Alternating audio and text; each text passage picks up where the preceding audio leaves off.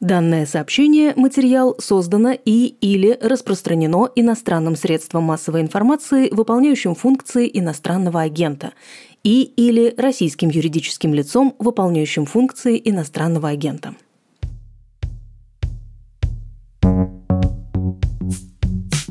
Это «Дедлайн» – подкаст «Медузы» о медиа и журналистах после 24 февраля. Меня зовут Наталья Жданова. Как живет российская медиаиндустрия, которая почти полностью оказалась в изгнании? Как война меняет, а иногда и ломает стандарты журналистики? И какой путь теперь проходит данное сообщение перед тем, как появиться на вашем экране?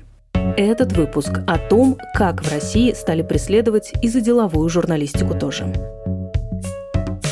В этом эпизоде упоминаются издания «The Bell» и «Дождь». Они внесены Минюстом России в реестр СМИ и на агентов, как многие другие организации и люди. Мы вынуждены указывать это по требованию российских властей. Сейчас разделение российской журналистики на деловую, расследовательскую, общественно-политическую и так далее весьма условно. Так или иначе, все независимые медиа рассказывают о происходящем через призму войны. Но кажется, что до 24 февраля издания, которые писали про экономику и бизнес, были все-таки в целом в менее уязвимом положении, чем, скажем, журналисты-расследователи. В этом выпуске мы вместе с Ириной Панкратовой из издания «The Bell» и Маргаритой Лютовой из «Медузы» пытаемся разобраться, как изменилась деловая журналистика за последние месяцы и вообще в чем смысл писать про экономику и бизнес, которые теперь полностью контролируются государством. О чем были ваши первые публикации после 24 февраля, Рита? Эти публикации были о том, как все экономисты ждут коллапса экономики, хотя уже потом многие скажут, что коллапс не очень применимое слово к большой системе, которая является в том числе российской экономикой, что все-таки ничто не, не рушится в одночасье. Но тогда, да, это было интервью с экономистом Олегом Буклемишевым из э, Московского государственного университета, мы с ним говорили о том, похоже ли все это на 90-е, похоже ли это на дефолт, потому что Олег Буклемишев во время дефолта 98 -го года работал в Министерстве финансов и был одним из тех, кто последствия всего этого дела разгребал. Тогда все это звучало очень мрачно, и мне запомнилось, что были прогнозы, что ну вот до лета все это как-то будет еще держаться, а летом будет что-то совершенно страшное – всего этого не случилось по, по массе причин. Об этом было еще множество материалов с тех пор, но вот первый был такой вот очень мрачный. Ирина, а какой была твоя первая публикация после 24 февраля? Моя лично, насколько я помню, была ситуация с бумагой. Тогда пропала белая бумага из продажи, и я делала большой текст о том, почему это произошло, куда она делась, что с реагентами и так далее. И вообще, что с рынком с древесиной, с ее завозом, вывозом и так далее. Но это потому, что я делаю большие материалы, а так, конечно, с первого дня было понятно, что повестка меняется, и даже не помню, что в целом мы первое делали. Ну, наверное, какие-то, да, экономические последствия первые от санкций. Вот что-то такое было в первой неделе в повестке. Ну вот как раз про эти изменения хочется с вами поговорить. Может быть, Ир, я тебя спрошу. Изначально Bell – это деловое издание. Как бы ты охарактеризовала его сейчас? Надеюсь, что так же. ну, то есть, конечно, мы всегда, наверное, будем оставаться деловым изданием, но, э, наверное, можно сказать, что мы сейчас расширяем аудиторию. То есть мы раньше старались работать так, чтобы материалы были понятны не только специализированной аудитории, не только бизнесменам, э, там, людям, принимающим решения, но и любому простому обычному человеку. А сейчас эта задача еще расширилась. То есть, когда я что-то пишу, я рассчитываю на то, что это должен понять, не знаю, там, студент какого-нибудь непрофильного вуза, ему должно быть тоже понятно, интересно, Потому что деньги касаются вообще-то любого человека, и, в общем, можно об этом так рассказывать, чтобы понятно было всем. Просто со стороны выглядит так, что есть такой крен, что ли, в сторону, скорее, общественно-политического издания. То есть, по моим личным ощущениям, может быть, субъективным, что Белл, ну вот этот фокус сместился по понятным причинам с э, деловой повестки на общественно-политическую. Отчасти, да, наверное, он сместился, но вообще-то, если мы возьмем любые деловые издания, ну там, не знаю, какие-нибудь классические ведомости, РБК, коммерсант, э, в них во всех мы найдем все направления тем, да, не только деловые новости о бизнесе, о деньгах, но во всех этих изданиях всегда будут и все остальные, в общем-то, рубрики. Я думаю, что мы к этому тоже двигались всегда, просто мы все-таки стартап, и не имели таких ресурсов, как большие редакции, но освещение всех вот этих направлений, оно для деловой прессы это нормально. Я хотела себе позволить продолжить э, Ирину мысль мне кажется, что сейчас вот это разделение там деловое издание, не деловое, оно немножечко уходит в прошлое, потому что есть как бы качественное независимое издание, да, а есть пропаганда, это, наверное, важнейшее разделение сейчас среди российских СМИ. И The Bell, так же как и условные Financial Times – будут выглядеть, мягко говоря, странно, если они напишут замечательные тексты о бумаге, не знаю, фондовом рынке, но обойдут вниманием, в общем, центральную тему. Да, это война и ее последствия, в том числе внутриполитические, которые и на экономике, и на любой компании так или иначе сказываются. Поэтому, мне кажется, этот крен, он начался не с 24 февраля, он начался может быть, в менее явной форме намного раньше у многих изданий. И от него просто никуда не деться. Я тоже по своему опыту сужу. Я работала на телеканале «Дождь», делала там экономическую программу «Экономика прямая линия». Это были разговоры с экономистами. И в какой-то момент мы поняли, что мы неизбежно говорим о политике, потому что есть экономисты замечательные, например, Сергей Гуриев, Олег Ицхоки, которые в том числе всегда говорят о каких-то политических аспектах, о том, как они влияют на экономику. Ну, то есть это некоторое естественное следствие, тем более того, как российская экономика подвержена и, в общем-то, является производной всего того, что происходило с Россией внутри, а теперь как бы внешнеполитически. Рита, как бы ты характеризовала, что сейчас собой представляет российская экономическая и деловая журналистика? Если ты пишешь про бизнес и экономику, то о чем твои темы, кроме последствий войны? Я еще сейчас вспоминала первые дни, вот твой первый вопрос, какой была первая публикация.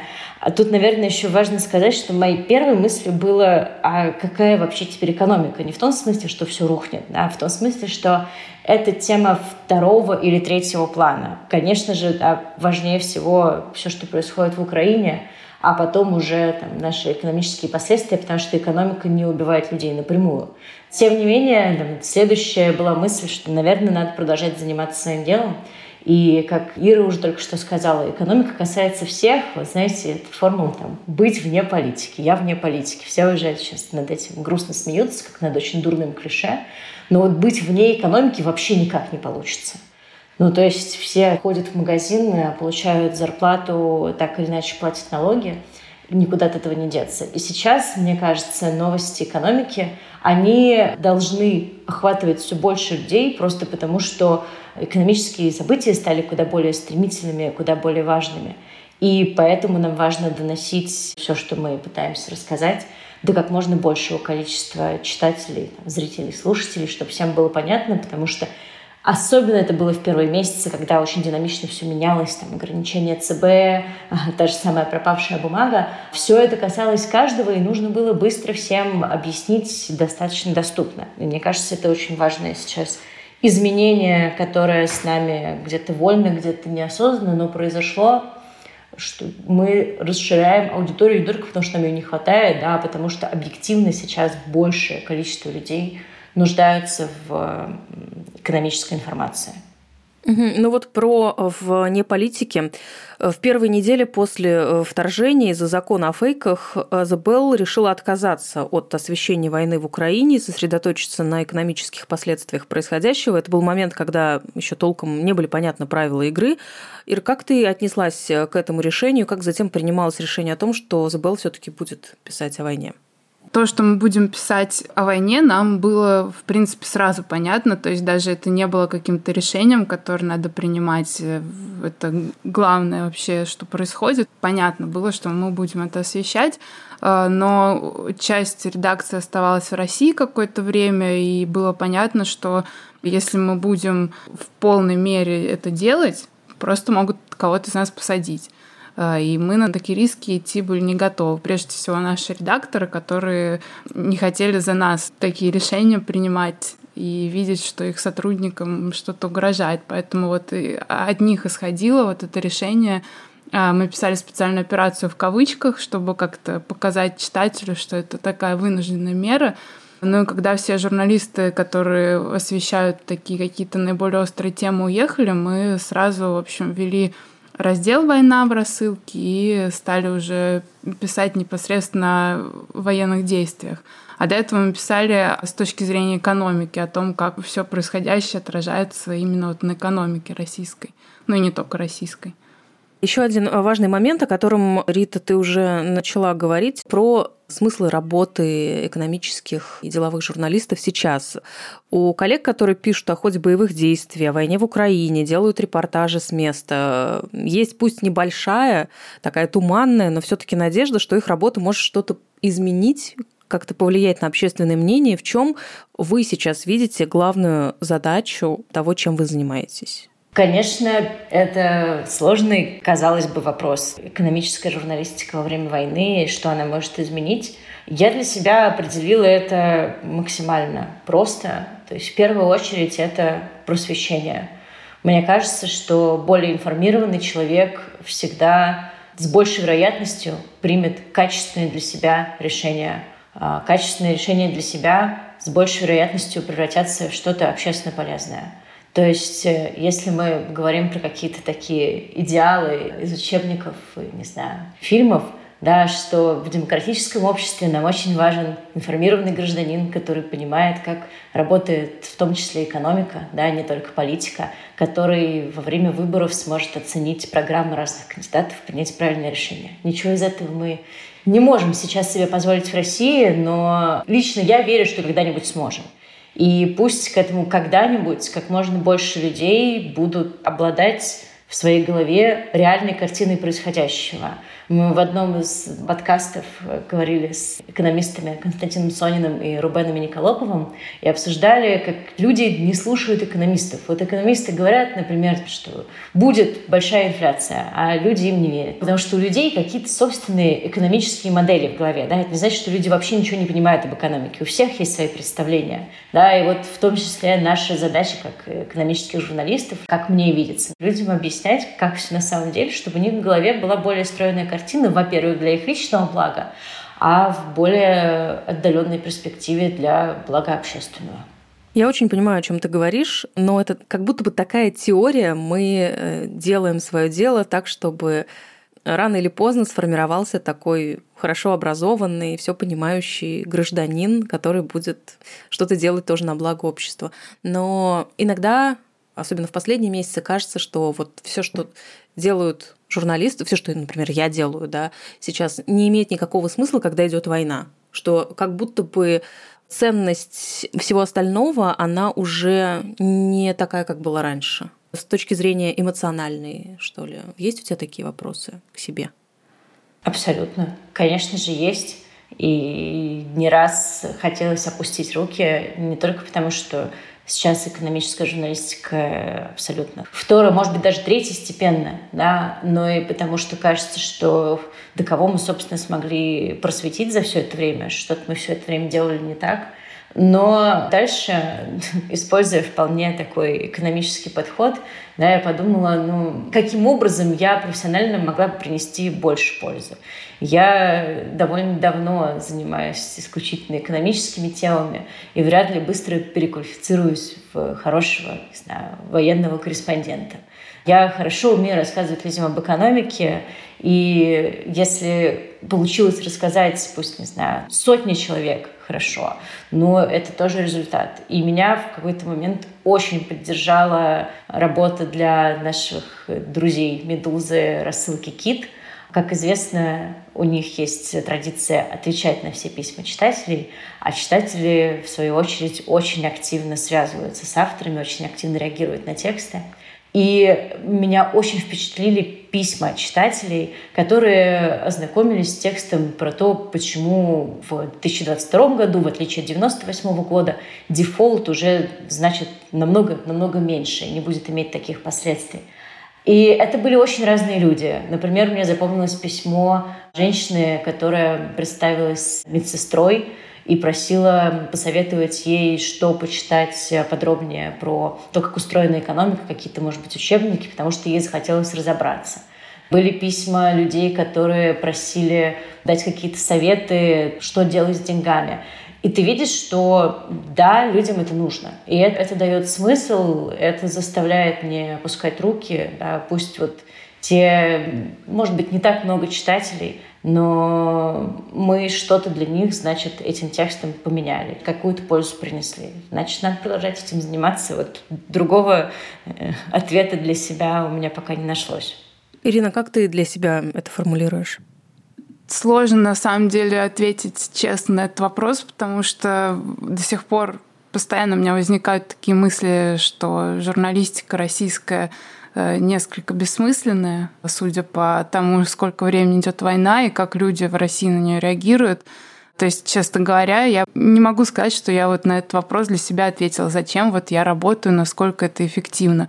Но я себя, может быть, успокаиваю как-то тем, что все равно людям нужна информация. Как минимум, есть часть людей, которые категорически против войны, и они в России, и они могут оттуда уехать, или они уехали, но они в совершенно нестабильном, растерянном состоянии. И вот для них наши тексты могут быть какой-то поддержкой. А, конечно, мне хочется повлиять еще на другую часть людей, которые сомневаются или вообще до сих пор вне политики, вот то самое вне политики, или, может быть, даже поддерживают войну и как-то им показать э, реальность. Может быть, поэтому я немножко стала расширяться в сторону от экономической журналистики. Это постоянные попытки нащупать э, правильное движение для меня как журналиста, что я должна сделать, потому что все время кажется, что я что-то сделала все-таки недостаточно. Ну, в общем, такой хаотичный ответ на этот вопрос, потому что у меня в голове на этот счет тоже немножко хаос. Последние такие заметные знаковые публикации Иры – это разоблачение телеграм-канала «Рыбарь». Э, ты выяснила, кто стоит за этим э, военным телеграм-каналом. Это бывший сотрудник пресс-службы Минобороны Михаил Звенчук. И ты писала о том, как российский ТикТок используется в пропагандистских целях. Вот это об этом как раз, такой выбор тем я имею в виду, что это вот попытки нащупать, где ты можешь быть полезна и как журналист, и что важнее сейчас. Да, отчасти это тоже такие попытки. Э, то есть я всегда и раньше, когда работала по своей тематике экономической, я использовала какой-то набор инструментов, на самом деле гораздо более широкий, чем экономика. То есть и открытые данные, асинт, там анализ тех же соцсетей, ну, в общем, очень много всего. Но в первую очередь, да, наверное, асинт, то есть э, я всегда старалась изучать новые какие-то э, инструменты и их применять в экономических темах. И на фоне войны я подумала, что, наверное, можно их применять еще в разные направления, в разные стороны. И вот, например, с рыбарем, ну, ну просто мы говорили с редакторами и подумали, что канал очень крупный, он очень сильно влияет на аудиторию, при этом он анонимный, что как минимум нечестно пропагандировать войну и делать это анонимно. И решили, что, в общем, будет правильно, наверное, в этом направлении поработать. Плюс я, например, запустила рубрику. Мы решили с читателями делиться вот этими самыми инструментами Асинт. И мы назвали эту рубрику онлайн-расследование. Она вот у нас с конца прошлого года выходит и, наверное, преобразуется в рассылку в какой-то момент. И я там еженедельно рассказываю о каких-то более-менее доступных каждому инструментах проверить информацию онлайн в разной форме, там видео, фото, проверить просто текст, найти какие-то данные, чтобы люди могли сами посмотреть, убедиться, где им врут и где им не врут. Вот э, это мне тоже кажется таким важным занятием, потому что хочется что-то людям объяснить, переубедить их. Но я очень много думала о том, что при всей доказательности наших текстов э, в них всегда очень много гиперссылок, э, документов. Довольно редко я ссылаюсь на анонимные источники, под которыми нет вообще никаких подтверждений. Ну, то есть вроде бы мои тексты и так довольно доказательные, но все равно э, по факту-то они не для всех убедительные. То есть, видимо, человек должен сам пройти путь поиска информации, сам ее найти, и тогда, надеюсь, он хотя бы в этот момент будет верить или не верить в нее. То есть вот исходя из этой идеи, я, например, запустила эту рубрику. Вот какое-то такое направление работы в моей голове происходит. Какие еще темы сейчас в фокусе вашего внимания и как вы эти темы отбираете? Я заметила, что мы стараемся, насколько это возможно, следовать, ну, банальную абсолютно вещь скажу, наибольшему читательскому интересу и тому, что, судя по каким-то обрывочным комментариям, реакциям читателей, которые к нам приходят, все еще вызывает вопросы. Например, э, перед тем, как делать текст «Экономические итоги года», я заметила, что самый популярный вопрос, ну, а почему же у нас экономика-то не рухнула? А почему же у нас э, доллар так здорово и так недорого стоил в рублях? Что же это такое? С одной стороны, вышла масса замечательных материалов, много где на эту тему, много интервью, но вот возвращаясь к смыслу, который я сейчас вижу, если это все еще кому-то непонятно, значит, будет не лишним пояснить еще раз. Как давным-давно говорил один из моих редакторов, когда я работала в газете «Ведомости», которая ежедневное издание, и когда мы говорили, ну мы же об этом писали, зачем повторяться, он нам отвечал, газета живет одним днем. Вот публикация в интернете, скорее всего, живет еще меньше, поэтому ну вот объяснять, объяснять и объяснять все, что непонятно, все, что даже, не знаю, по разговорам с коллегами вызывает вопросы, Одна из тем, которой мне было очень интересно заниматься, и чем мне запомнилась в том числе работа в э, прошлом году, это как раз был вопрос, э, как так вышло, Здесь ни в коем случае не хочу сейчас звучать обвиняющей в чем-либо читателей, да, но как так вышло, что большинство людей очень плохо себе представляют даже самые базовые экономические закономерности, какие-то понятия. То есть многие очень образованные люди, профессиональные в своих областях – не очень хорошо понимают разницу между Центральным банком и Сбербанком, где Греф, где Набиулина, и чем они все там заняты. Я для себя делаю вывод, значит, я не дорабатываю, значит, я где-то недостаточно объяснила, не поставила сноску медузы или лишнюю квадратную скобку или гиперссылку, значит, надо продолжать объяснять. Так что сейчас, наверное, как никогда вот эта просветительская функция становится еще и важной при выборе тем. Хочется забыть какой-то свой былой снобизм, что вот мы, редакция, считаем это важным. Сейчас мы вам что-то расскажем, при этом нам не важно, насколько вы во всем этом заинтересованы. Сейчас хочется выбирать темы совершенно от обратного, да, идти от спроса, а не на стороне предложения информации, пытаться быть главной. Мне кажется, честно говоря, что сами темы, они не изменились. То есть изменилось то, что внутри них происходит. Новости, комментарии экспертов, отношение экспертов к нам, их готовность не анонимно говорить. Ну, вообще изменилось все, кроме самих тем. Все равно всегда будет тот же самый набор, просто внутри него происходят другие события. Вот как-то так. Такой вопрос, а зачем писать обо всем, о чем писали раньше, те же бизнес-истории на излете, когда государство практически полностью контролирует частный бизнес? Имеет ли смысл писать о коррупции, хищениях, дворцах и бизнесах чиновников, когда, кажется, нет ничего важнее войны? Имеет ли смысл сохранять тот же набор тем? Имеет смысл, как минимум, потому что функция журналиста — это фиксация в данном случае. Может быть, в моменте это выглядит не очень эффективно, но это нужно все равно кому-то зафиксировать. Ту же самую коррупцию. Да, действительно, читатель и до войны уже довольно слабо на это реагировал и говорил, ну, конечно, очередной дворец, ну что вы нам тут показываете. А сейчас это вообще вызывает примерно ноль эмоций у аудитории, я так думаю. Но все равно каждый журналист, который это делает, он это делает не зря, потому что он это зафиксировал. А что касается например, малого бизнеса, ну, он независим от государства в таких объемах, как крупный, например. И все равно, какой бы ужас на нас не производило все, что происходит, и то, насколько мы это не можем изменить, в любом случае Россия продолжает существовать, и в ней остается малый бизнес, остаются десятки миллионов людей. Все они как-то так или иначе все равно не живут и будут дальше жить и функционировать. И как-то о них рассказывать надо. Иначе как мы тогда просто закуклимся окончательно и не сможем даже рассчитывать на то, что Россия куда-то пойдет в сторону от войны, от путинского режима, от э, коррупции и так далее. Рита, вы вместе со Светланой Рейтер делали расследование о Банке России, не путать со Сбербанком, Банк России, он же ЦБ, и о том, как Набиулина и ее подчиненные пытаются спасать экономику. Что известно о настроениях в ЦБ и команде Набиулиной сейчас? Тогда их не отпустили, заставили спасать как бы тонущий корабль, они задачу выполнили. Вот что теперь? Добавлю еще к дисклеймерам не путать с Банком Россия. Это банк особо приближенных к Владимиру Путину а людей в Петербурге. Так вот, про Банк России, который является государственным а, институтом.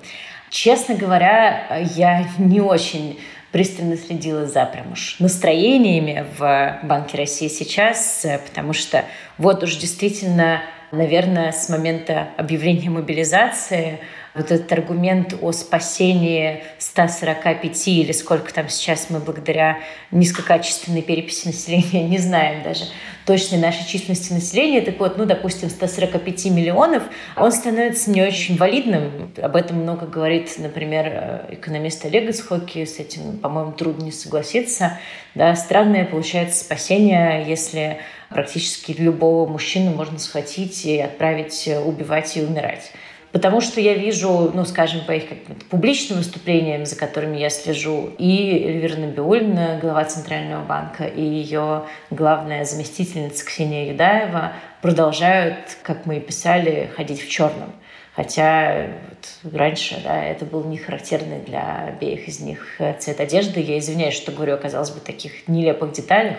Но вот если говорить о настроениях, которые сохраняются, ну, наверное, они там все-таки понимают, что что-то идет, мягко говоря, не так и с экономикой, и с тем, что они делают, и с моральной стороной этого всего. Ну, собственно, и нам уже всем как людям, так или иначе связанным с российской экономикой, не так важно их настроение, как их действия, как то, что они делают. Ну, пока в общем, делают то, что и делали, никаких эксцессов мы не видим, все продолжается как прежде.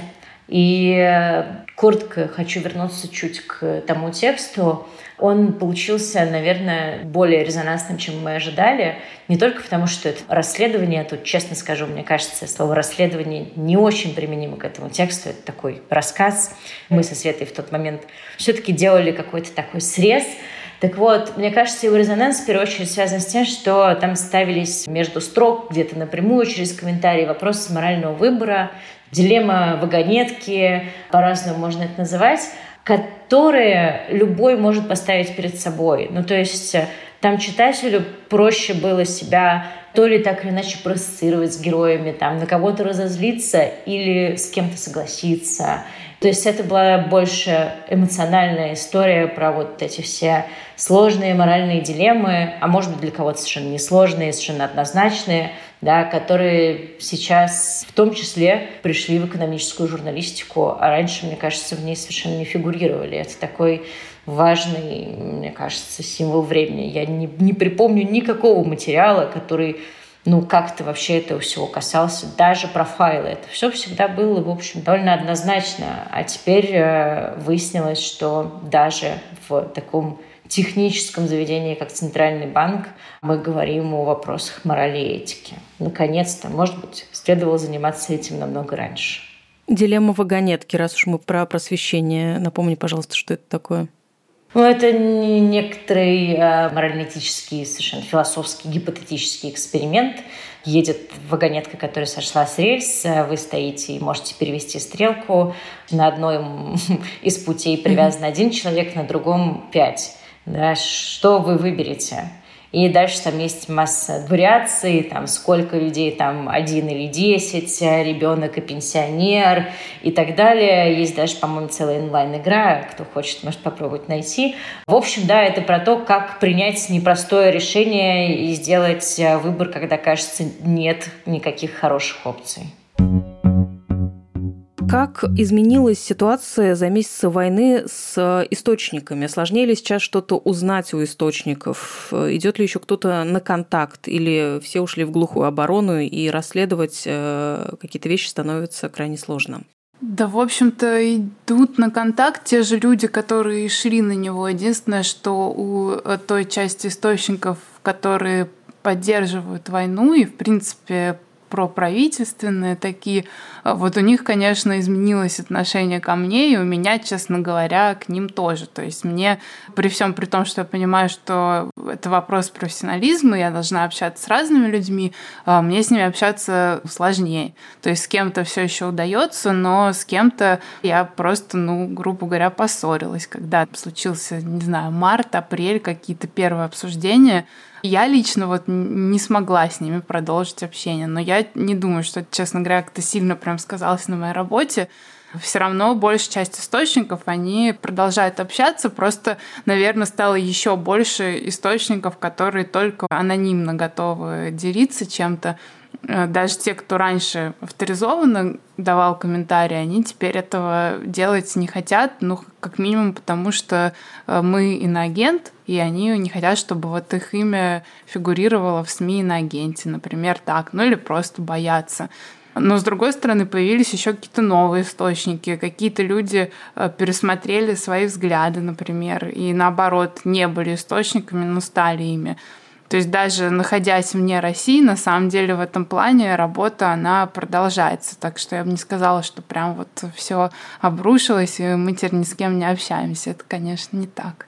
Интересно, потому что мы говорили с политическими журналистами, кто пишет о внутрикремлевских разных раскладах, и они отмечали, что да, стало гораздо сложнее, и они потеряли очень много источников, больше половины источников. Поэтому интересно, что у вас все осталось как есть, или даже появляются какие-то новые источники? Э, очень я хорошо могу понять политических журналистов, потому что те, кто у меня отвалились, почти 99% отвалившихся — это люди, которые как-либо были связаны как раз-таки с госструктурами. То есть вот если политический журналист, наверное, в основном работает с около чиновниками или тому подобным, наверное, вот как раз мои отвалившиеся — это примерно все, кто был у них. Потому что экономическая тематика э, немножко иначе выглядит, в принципе, пул экспертов. Э, вот, наверное, с этим еще это связано. Просто учитывая, насколько тесно связаны в России экономика, бизнес и политика, что-то единое целое, да, ну, удивительно, что кто-то еще имеет смелость рассказывать о том, что там происходит. Да, это не столько смелость, сколько их, э, может быть, какой-то крик души, потому что бизнес э, не рад ничему происходящему. Очень мало предпринимателей получают какие-то профиты. Конечно, такие есть, и они как раз со мной общаться, скорее всего, не станут. Но большая часть бизнеса совершенно не рада.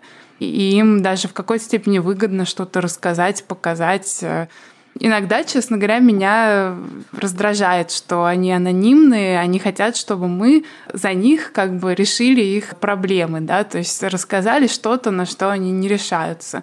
Даже иногда уехавшие предприниматели все равно чем-то делятся, но анонимно. Я их, с одной стороны, понимаю, с другой стороны, сейчас уже вот с того момента, как началась война, меня это начинает немножко бесить, потому что надо немножко какой-то смелостью все-таки запасаться и обладать, чтобы что-то сдвинулось с мертвой точки, которая у нас сейчас есть в стране.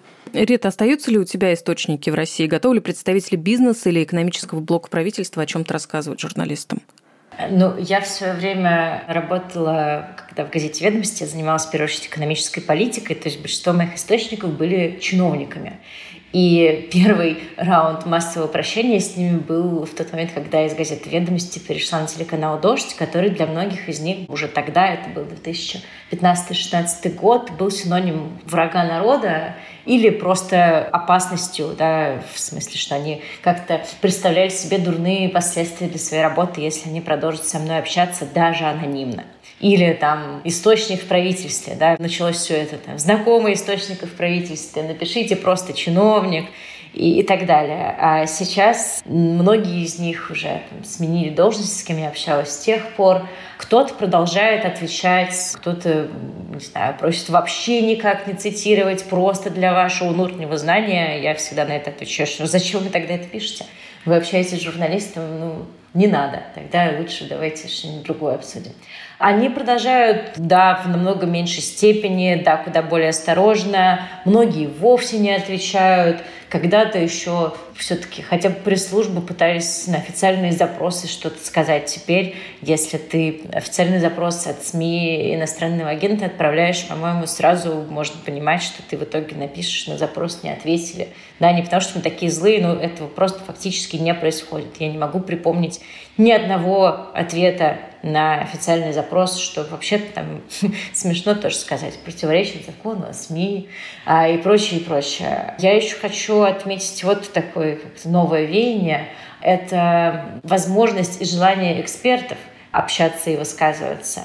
У нас появилось такое явление, которое всегда было вообще, как мне казалось, под строгим запретом, как анонимный эксперт – да, то есть всегда эксперт должен был все-таки отвечать за свои слова, которые воспроизводим мы в текстах, там, своим именем и должностью. А, но теперь, поскольку многие эксперты видят для себя риски в том, что их процитирует СМИ иностранный агент, кто-то видит риски, что они что-то не то скажут, и это будет дискредитацией армии, там, не знаю, всей Российской Федерации и лично Владимира Путина, и они просят об анонимности. И мы стали на это соглашаться. Мы пишем формулировки эксперт, попросивший об анонимности, но там в компетентности которого мы не сомневаемся и все такое прочее. Не знаю, как это выглядит со стороны читателя. Может быть, выглядит так себе. Но вот в том числе, пользуясь случаем, пытаюсь объясниться. Наверное, это вот, вот такой дух времени. Да. Эксперты либо анонимные, либо вежливо отказывающиеся вообще какие-либо. Даже никак не связанные напрямую там, с войной или какой-то внутриполитической повесткой давать комментарии. Вот такая у нас теперь э, сплошная анонимность э, и умолчание. Что ж поделать, я совершенно не хочу их обвинять. Многие из них остаются в России и действительно сталкиваются с повышенными рисками. Какие темы сейчас наиболее труднодоступные для журналистов? Э, моя гипотеза – все, что связано с войной, траты России на войну, оборонка, коррупция в оборонке, главные бенефициары войны. Вот это все. Насколько возможно сейчас об этом написать, найти источники, найти информацию? Это, конечно, стало, да, посложнее, как минимум, потому что, например, госзакупки закрылись, они и так и до войны уже потихоньку так становились более закрытыми, что-то там пропадало. А после войны, конечно, уже практически ничего там стало невозможно найти.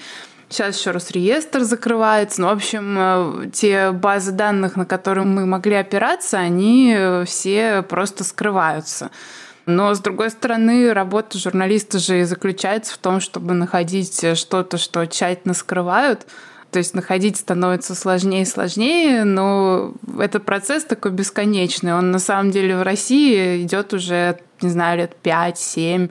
Постоянно то, что было открыто и доступно, оно становится все более закрыто и запрещено и так далее. Ну, мы за этот срок уже к этому процессу адаптировались, так что как-то пытаемся его обходить, но то, что он становится сложнее, это, конечно, так. И темы, да, трат на войну, непосредственно на закупку оборудования, одежды, амуниции и так далее, они, наверное, самые закрытые. То есть российское правительство не хочет показывать естественно, что они тратят, куда, как, чтобы люди просто не приходили в шок от того, насколько их деньги выкидываются в мусорное ведро. Это все стараются скрывать вообще все, что касается войны, даже та же тематика вот пропаганды, которая занималась, все расходы на это э, несколько лет назад, они бы, скорее всего, были видны даже частично на госзакупках, потому что это заказы на какое-то да, информационное сопровождение. Сейчас уже ничего этого нету, как-то нужно это изыскивать иначе. Ну, мне кажется, для журналистов, э, работающих с российскими темами, за последние годы ничего легче не становилось. И Ира уже только что сказала, данные последовательно так или иначе закрывались под разными предлогами уже несколько лет. все эти годы все меньше людей там были готовы становиться источниками и больше рассказывать и так далее, и так далее. Да, сейчас все это возводится еще в большую степень. Да, даже такие невинные темы, как э, все, что связано с исполнением бюджета, теперь нам не очень доступны, потому что Минфин закрыл данные о том, сколько было потрачено в каждом месяце. Раньше это было вообще базовое. Стажерам рассказывали, как зайти на сайт российского казначейства и посмотреть необходимую табличку Excel. Да, теперь этого нет. Можно перечислять очень долго, но Ира уже сказала. И подтверждение этим словам. Ну, журналисты должны продолжать делать свою работу и показать то, что скрыто. И э, чем больше закрывались данные, чем меньше публично выступали чиновники. Я помню времена, когда чиновники под свое имя критиковали какие-то там инициативы другого ведомства. Потом это стало невозможно. Так вот, чем все становилось закрытие, по-моему, тем эффективнее, с большим азартом и выхлопом итоговым работали многие российские журналисты, появлялось много новых изданий, много появилось таких э, изданий во время войны. Ну, то есть это такое вот противоборство. Вот мы закроем информацию, а мы откроем СМИ и откроем часть этой информации в наших статьях. Мы закроем от людей суть экономических процессов, а мы постараемся этим же людям открыть глаза обратно и так далее. Ну, Хотелось бы, чтобы еще параллельно та страна, которая все закрывает, э, как бы не закрывала бы людей, не убивала бы людей. Ну а в остальном, ну, наверное, это, в общем, кажется немножечко естественным процессом. Есть ли ощущение, что вот э, в этой игре, в этом противоборстве все-таки журналисты проигрывают? Ну, смотря что считать проигрышем. Ну, то есть, наверное, если так много людей не особенно интересуются вот этими всеми открытиями журналистов, а поддерживают то, что кажется противоестественным, наверное, мы что-то все это время делали не так. В то же время есть люди, которые открыли для себя, да, что на самом деле происходит. Мы вот видим это в письмах читателей под Новый год. Добрые читатели писали нам поздравления. И оказывается, есть люди, которые вот там почитали «Медузу» и «Белл» и подумали, о, что творится на самом деле. Это, наверное, маленький, но выигрыш. Ну, то есть все это опять вот к вопросу о смыслах, к вопросу о том, можем мы что-то изменить или нет. И я вот остаюсь на этой, может быть, самозащитной позиции, которая состоит в том, что, ну, пусть это единицы, сотни, не знаю, тысячи людей, которые в меньшинстве, но, тем не менее, мы что-то меняем для них. И, значит, в этом противоборстве это наш маленький токсический выигрыш. Наверное, так. А уж кто там в конечном итоге выиграет, ну, я верю в то, что добро победит. Кажется, что деловая журналистика до войны была в серой зоне с точки зрения тем, на которые можно было безопасно писать. А теперь за деловую журналистику тоже стали преследовать. Вот по вашим ощущениям, это так? И если да, то когда и как именно что-то начало меняться? То у меня как-то вот не было ощущения, что нас не преследуют и до войны, учитывая, что я примерно последние лет пять до Белл э, работала в изданиях, э, из которых приходилось уходить из цензуры. в общем, как-то ощущение, что мы свободно о чем-то пишем, у меня уже, я даже не помню, как это ощущать, что можешь спокойно о чем-то писать, и тебе ничего за это не будет. Или, например, у меня был опыт э, суда с таким бывшим научным руководителем Путина, Литвиненко, и он в течение трех лет пытался с меня снять миллион рублей за текст, полностью основанный на документах, открытых данных. Ну, ему это не удалось, но тоже не самый приятный опыт был. А, в общем, не сказала бы, что никакого преследования не было. Другое дело, что всегда было ощущение, что а, у тебя будет какой-то задел по времени между тем, как э, на тебя, не знаю, допустим, возбудят уголовное дело, и тем моментом, когда ты уже не можешь никуда деться, уехать и так далее. А после начала войны стало ощущение, что не будет вот этого задела, то есть э, можно не успеть уехать и просто сразу сесть. И я думаю, что, в общем, это не просто ощущение, а так и есть. Вот разница в давлении разве что вот такая. Я абсолютно соглашусь. Ну, то есть у меня никогда не было ощущения, что деловая журналистика — это какой-то оазис э, безопасности для сотрудников СМИ во всех смыслах и от преследований, от цензуры. маленькая деталь, как, как давно все это в той или иной форме начиналось, но не в тех масштабах. Я пришла работать в газету «Ведомости» в 2011 году, и в тот момент у, казалось бы, абсолютно такой консервативной, деловой, строгой газеты было предупреждение Роскомнадзора. В те времена это казалось чем-то очень страшным, потому что после второго предупреждения Роскомнадзора можно было отозвать лицензию а, СМИ. Так вот, это предупреждение было выдано за то, что в авторской колонке, да, под которой написано, что не выражает мнение редакции, авторской колонки замечательной писательницы литературного обозревателя «Ведомостей» Майи Кучерской по поводу теракта в метро Лубянка в 2010 году. В этой колонке э, наши власти тогда усмотрели оправдание терроризма. И это вот э, сейчас кажется вообще какой-то такой абсурдной нелепостью, но тогда это было реальной проблемой, и тогда был увеличен штат юристов газеты «Ведомости», которые читали под лупой каждую публикацию. То есть у меня с самого начала моей карьеры журналистики не было никакого ощущения, что вот если заниматься экономическими деловыми темами, то никто не постучится. И действительно вот разница была в этой дистанции до реальных проблем. Да? То есть сначала казалось, что ну до дел далеко, сейчас занимаются политическими активистами, пока это до журналистов дойдет. Потом дошло до журналистов, ну хорошо, тогда э, еще будет время с момента заведения дела, как Ир сказала, уехать. Но теперь, да, все, дистанция стала минимальной до э, опасности. Наверное, деловая журналистика вообще в глазах условного чиновника, сатрапа ничем не отличается. Ну, вот пишут гадости про нас. Надо как-то с этим разобраться. Вы упомянули о своих предыдущих местах работы. Ирина, ты с 18 по 19 годы работала в РБК. Рита, ты уже сказала про ведомости.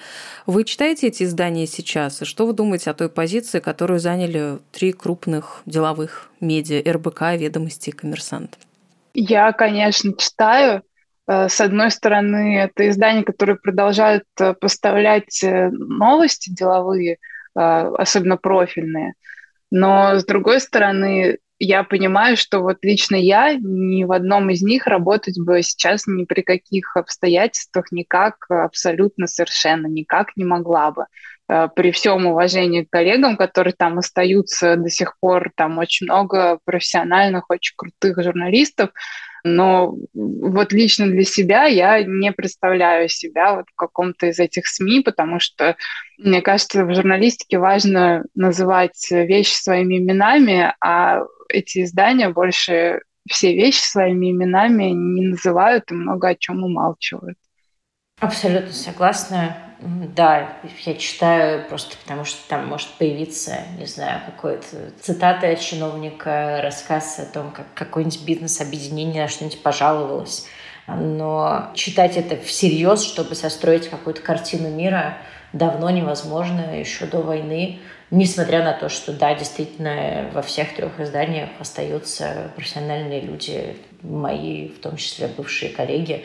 Не хочется ни в коем случае лично в них бросать камни, но то, что происходит с этими тремя деловыми изданиями, для меня очень большая грусть, потому что для меня газета «Ведомости» до тех пор, пока она имела действительно независимую редакционную политику, имела трех своих акционеров в лице издателей Financial Times, э, Wall Street Journal и э, финского холдинга Sanoma Independent Media. Так вот, э, газета «Ведомости» того образца, она для меня как вторая альма-матер. Это место, которое научило меня журналистике.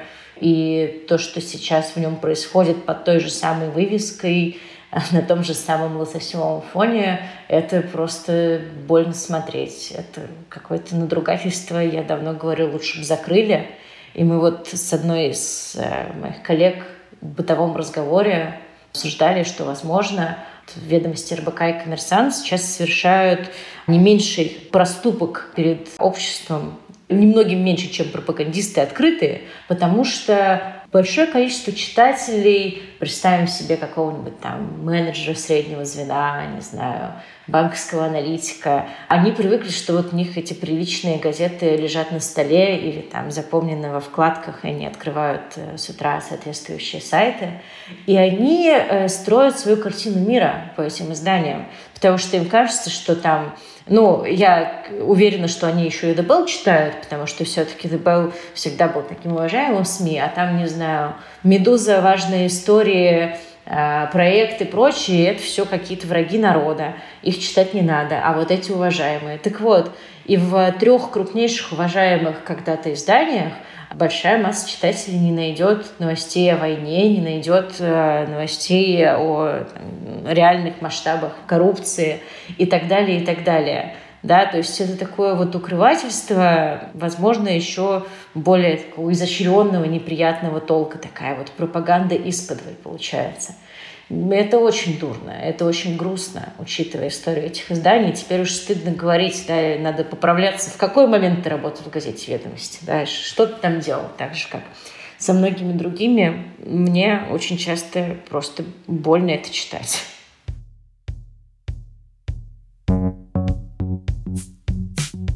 Дедлайн – это проект «Медузы» о медиа и журналистах после 24 февраля.